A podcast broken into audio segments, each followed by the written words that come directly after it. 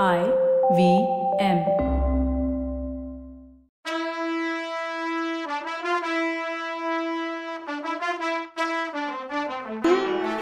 போன தடவை கேட்ட கொஸ்டின்ஸ்க்கெலாம் ஆன்சர் தெரிய க்யூரியஸாக இருக்கீங்களா? வெல்கம் டு கதை பாட்காஸ்டின் Ponniyin Selvan episode number ten கதை சொல்பவர் கவிதா. வணக்கங்க நான் கவிதா பேசுறேன். காஞ்சிபுரத்துல இருந்து ஓலை எடுத்துட்டு வந்த வந்தியத்தேவன் தஞ்சாவூர் கோட்டை வந்து சேர்ற நேரம் இருட்டாயிடுச்சு. தங்குறதுக்கு சத்திரம் ஏதாவது தேடும்போது சேர்ந்த அமுதன் தான் வீட்டில் வந்து தங்குறதுக்கு இன்வைட் பண்ணான். ரெண்டு பேரும் சேர்ந்து சிட்டிக்கு கொஞ்சம் தள்ளி இருக்கிற நந்தவன வீட்டுக்கு வந்தப்போ பூ வாசனை சும்மா கும்முன்னு இருந்துச்சு. அந்த இடம் அவ்வளோ அமைதியாக சொர்க்கம் மாதிரி தெரிஞ்சது வந்தியத்தேவனுக்கு. அமுதன் ஃபஸ்ட்டு களைச்சு போயிருந்த வந்தியத்தேவனோட குதிரைக்கு தீனி வச்சு கவனிச்சான். அப்புறம் அவனோட அம்மாவை நம்ம வல்லவனுக்கு இன்ட்ரடியூஸ் பண்ணோம். அந்த அம்மா அவ்வளோ அன்பாக இவனை உபசரித்தாங்க மௌனமாகவும் ஒருத்தர் மேலே இவ்வளோ அன்பை காட்ட முடியுங்கிறத வந்தியத்தேவன் அன்னைக்கு தான் எக்ஸ்பீரியன்ஸ் பண்ணான். அமுதன் சைன் லாங்குவேஜில் இவனை பற்றி அம்மா கிட்ட சொன்னான். உடனே அந்த அம்மா சமைக்க ஆரம்பித்தா கொஞ்ச நேரத்தில் ஆவி பறக்க பறக்க சாப்பாடு போட்டாங்க. நம்ம கடோத்கஜன் மாயாபஜார் சினிமாவில் சாப்பிடுவாரே கல்யாண சமையல் சாதம்னு அது மாதிரி சாப்பிட்டான் வந்தியத்தேவன். நம்மால் சோறு முக்கியமா வேலை முக்கியமான்னு கேட்டால் பாவம் இந்த கேள்வியெல்லாம் பசியோடு இருக்கவன் முன்னாடியே. என்ன சாப்பிட்டான்னு பார்க்கலாம். ஃபஸ்ட்டு அந்த அம்மா இடியாப்பமும் தேங்காய் பாலும் கொடுத்தாங்க. இவன் ஒரு பத்து பன்னெண்டு இடியாப்பம் அதில் பிச்சு போட்டான் வயிற்றுல அப்புறம் புளிக்கறியும் சோளமா பணியாரமும் புளிக்கறினா என்னென்னு ரெசிபி கேட்காதீங்க. புளிப்பாக செய்கிற ஒரு சைட் டிஷ் அதுதான் எனக்கு தெரியும். அதையும் சாப்பிட்டான். அப்புறமும் அவனுக்கு பசி அடங்கின மாதிரி தெரியல. லாஸ்ட்டாக கொஞ்சம் சோறும் அரைப்படி தயிரும் மொக்குனான். அதுக்கப்புறம் தான் ஒரு மனசாக எந்திரிச்சான். இல்லை இல்லை கோட்டை அழிச்சிட்டு திருப்பி போடுன்னு நம்ம பரோட்டா சூரி மாதிரி சொல்லியிருப்பான். ஆனால் அங்கே அவ்வளோதான் அவைலபிள் ஒரு வழியாக சாப்பிட்டுட்டு அமுதக்கிட்ட கோட்டையை பற்றி விசாரித்தான் அதுலேருந்து கோட்டைக்குள்ளே ஒரு பெரிய சிட்டியே இருக்குன்னு தெரிஞ்சுக்கிட்டான். சின்னவர் ப்ளஸ் பெரியவர். அப்புறம் அவரோட அடிப்பொடிகள். எல்லாருக்கும் கோட்டைக்குள்ளே தான் வீடு. அதிகாரிங்க ஃபினான்ஸ் மெயின்டைன் பண்ணுறவங்க எல்லாரும் அங்கே உள்ளதான். சுந்தர சோழரோட நம்பிக்கையான அமைச்சராக அனிருத்த பிரம்மராயர்னு ஒருத்தர் இருந்தார். தொல்பொருள் ஆராய்ச்சியில் கிடைச்ச அன்பில் கல்வெட்டுகளில் இந்த அமைச்சர் இருந்ததுக்கான ப்ரூஃப் இருக்குது ஸோ இவர் இம்பார்ட்டண்ட்டான பர்சன் ஞாபகம் வச்சுக்கோங்க. அவரோட சின்ன மாளிகையும் கோட்டைக்குள்ளே தான் இருந்தது. அப்புறம் மதுராந்தகர் ராணிகள் அந்தப்புறம் வேலைக்காரங்க குவார்ட்டர்ஸ் துர்கை கோவில் அங்கே வேலை செய்கிறவங்க இப்படி எல்லாருமே கோட்டைக்குள்ளே தான் இருந்தாங்க. இப்போதைக்கு அனிருத்த பிரம்மராயர் மட்டும் இல்லை சேர நாட்டுக்கு போயிருக்கார். பெரிய பழுவேட்டரையரும் இல்லை அப்படின்னு இன்ஃபோ எல்லாம் அமுதன் சொன்னான். அமுதனுக்கும் கொஞ்சம் அரசியல் தெரிஞ்சிருந்தது. மதுராந்தகர் சின்னவர் பொண்ணை தான் கல்யாணம் பண்ணியிருக்கார். அந்த கல்யாணத்துக்கு அப்புறம் அவருக்கு பதவி ஆசை வந்ததையும் சொன்னான். அப்புறம் வந்தியத்தேவனுக்கு தூக்கம் வந்ததால் பேச்சை நிறுத்திட்டு படுக்க ரெடி பண்ணி கொடுத்தான். நம்மால் படுத்து நல்லா கொரட்டை விட்டு தூங்கினான். காலையில் பொன்னார் மேனியனே அப்படின்னு ஒரு அழகான பக்தி பாடலோட அவனை எழுப்பி விட்டான் அமுதன். அப்புறம் பூ பறிக்க போன அமுதனை பார்த்து லிட்ரலி பொறாமப்பட்டான் வந்தியத்தேவன். இவனை மாதிரி ஒரு அமைதியான வாழ்க்கை வாழாமல் நாம் ஏன் ஊர் ஊராக அலைஞ்சு திரியணும்னு ஏங்கினான். அப்புறம் குளிச்சு கிளம்பி பிரேக்ஃபாஸ்ட் முடிச்சுட்டு குதிரைக்கு ரெஸ்ட்டு கொடுத்துட்டு நடந்தே கோட்டைக்கு போனான். போகும்போது அமுதனும் அவன் கூடவே வந்தான். அவன் ஃபேமிலியை பற்றி சொல்லிக்கிட்டு வந்தான் அமுதன். அதில் எஸ்பெஷலி அவன் மாமா பொண்ணை பற்றி சொன்னான். எங்கள் குடும்பத்தில் எல்லாரும் டிஃப்ரெண்ட்டாக இருப்பாங்க. ஒன்று ஊமையும் செவிடமாக இருப்பாங்க இல்லை சூப்பர் பாய்ஸோட நல்லா பாடுறவங்களா இருப்பாங்க. ஏன் மாமா பொண்ணு பேர் பூங்குழலி சூப்பராக பாடுவா அப்படின்னு சொன்னான். உடனே வந்தியத்தேவன் அமுதா இவ்வளோ வர்ணிக்கிறியே? கல்யாணம் எப்போன்னு கேட்டான். எங்க? இது ஒன் சைடு தான் போல. அவள் வாயிலிருந்து இது வரைக்கும் ஒரு கன்ஃபர்மேஷனும் வரலன்னு சொன்னான். அது சரி தம்பி. ஏன் சக்கரவர்த்தி பழையாறையிலேருந்து தஞ்சாவூருக்கு வந்தார்னு வேற கேள்வியை கேட்டான். கொஞ்சம் வருஷம் முன்னாடி வீரபாண்டியனை ஆதித்த கரிகாலர் கொன்னார் இல்லையா? வீரபாண்டியனோட ஆளுங்க பழிக்கு பழி வாங்குவாங்கங்கிறது உளவுத்துறை ரிப்போர்ட். செக்யூரிட்டி ரீசன்ஸ்க்காக பழையாறை சரிவராதுன்னு தஞ்சாவூர் வந்துட்டார். அவருக்கு பேரலிசிஸ் நடக்க முடியாது. அதனால் எங்கேயும் போக முடியாதுன்னு சொன்னான். ஐயோ பாவம்னா வல்லவன். அண்ணா அப்படி சொல்லாதீங்க. அதுக்கு கூட பனிஷ் பண்ணிடுவாங்க. ரொம்ப ஜாக்கிரதையாக இருங்க அப்படின்னு எச்சரித்தான் அமுதன். நந்தினி கொடுத்த பனைக்கொடி மோதிரம் அதோட வேலையை பக்காவாக பண்ணுச்சு. பால் விற்கிறவன் மோர் விற்கிறவன் பூக்கடைக்காரன் பழம் விற்கிறவன் இப்படி கூட்டத்தோட கூட்டமாக செக்கிங் முடித்து உள்ளே போனால் நம்ம ஆள். ஆனால் மோதிரத்தை காட்டினப்போ செக்யூரிட்டி கண்ணில் மரியாதை இருந்துச்சு.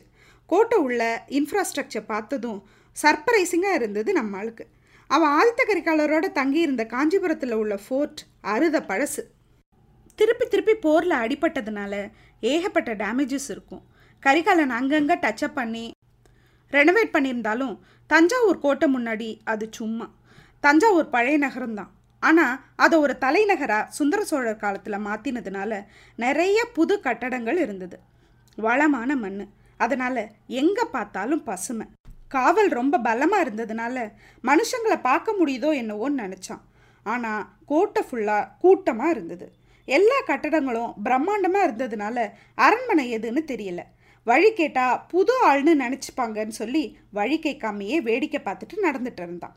அங்கே ஒரு பில்டிங் மேலே மட்டும் பெரிய புலிக்கொடி பறந்துச்சு. அப்போ அதுதான் அரண்மனையாக இருக்கணும்னு கன்ஃபார்ம் பண்ணிக்கிட்டான். சரி இப்போ எப்படி சின்னவர் பர்மிஷன் இல்லாமல் சக்கரவர்த்தியை பார்க்க முடியாதே? ஒரு ஆளை பார்த்து பெரிய பழுவேட்டரையர் இன்னும் கோட்டைக்குள்ளே வரலங்கிற விஷயத்த தெரிஞ்சுக்கிட்டான். உள்ளே போகிறதுக்கு தான் அலாவுதீன் அற்புத விளக்கு அவன்கிட்ட இருக்கே. ஈஸியாக உள்ளே போயிட்டான். மூளையை போட்டு கசக்கி புழிஞ்சான் ஐடியாக்காக. அப்போ பார்த்து கவிஞர்கள் கூட்டம் உள்ளே போச்சு பாட்டு எழுதுறவங்க. ஒரு காவலாளி புலவர்கள் கிட்ட அரசர் ஏதாவது கிஃப்ட் கொடுத்தா அவன் கமிஷனுக்கு துண்டு போட்டுட்டு இருந்தான். இதுதான் சான்ஸ்னு நம்மளால் கூட்டத்தோட கூட்டமாக அவங்களோட மிக்ஸ் ஆயிட்டான். ஆனால் கூட்டம் நேராக இவன் நினச்ச மாதிரி சக்கரவர்த்தி கிட்ட போகலை. சின்னவர்கிட்ட போச்சு. சின்ன பழுவேட்டரையர் காலாந்தக கண்டர். பேருக்கு ஏற்ற மாதிரியே எதிரிகளுக்கு சிம்ம சொப்பனமாக இருக்கிறவர். எதிரிகளுக்கு யமன். கடா மீசக்காரர். ஒரு பெரிய ராஜா மாதிரி சேரில் உட்காந்துருந்தார் அவரை சுற்றி கணக்கப்பிள்ளை படைத்தளபதி சிலர் வெஞ்சாமரம் வீசுகிறவங்க அதான் விசிறி வீசுகிறவங்க அப்படின்னு நிறைய பேர். அரண்மனை ஃபுல் கண்ட்ரோல் அவர் தான் நம்மளால் தைரியத்துக்கு சொல்லவா வேணும்? நேராக முன்னாடி போய் நின்னான். அவர் கம்பீரம் இவனை அசத்துச்சு. தம்பி நீ யாருன்னு கேட்டார். வணக்கம் சொல்லிட்டு தளபதி நான் காஞ்சிபுரத்துலேருந்து வர்றேன். இளவரசர் அவங்க அப்பாவுக்கு ஓலை கொடுத்தாருன்னு சொன்னான். அவர் சர்வசாதாரணமாக ஓலையை கொடுப்பா அப்படின்னார். இல்லை அது சக்கரவர்த்திக்குன்னு கையில் ஓலையை வச்சுக்கிட்டு இழுத்தான் நம்ம அவர் அவன் பதிலுக்கெல்லாம் வெயிட் பண்ணவே இல்லை. ஓலையை வாங்கி படிச்சுட்டு சரி நீ போ நான் சக்கரவர்த்திகிட்ட கொடுத்துக்கிறேன்னு சாவகாசமாக சொன்னார். இல்லை சக்கரவர்த்திகிட்ட நேரில் பார்த்து கொடுக்கணும்னு அப்படின்னு சொல்லி முடிக்கிறதுக்குள்ள அப்படின்னு உங்கள் இளவரசர் கட்டளையா? அப்போது என் மேலே நம்பிக்கை இல்லை. அப்படி தானே இப்படி பேசும்போது அவர் முகம் கோபத்தில் செவந்து போச்சு. அங்கே தான் நம்மால் சமத்து. அப்படி சக்கரவர்த்தியை பார்த்து நேரில் கொடுக்கணும்னு உங்கள் அண்ணன் தான் சொன்னார்னு ஒரு போடு போட்டான். நீ எங்கே அவரை பார்த்த? நம்பிக்கை இல்லாமல் கேட்டார் சின்னவர்.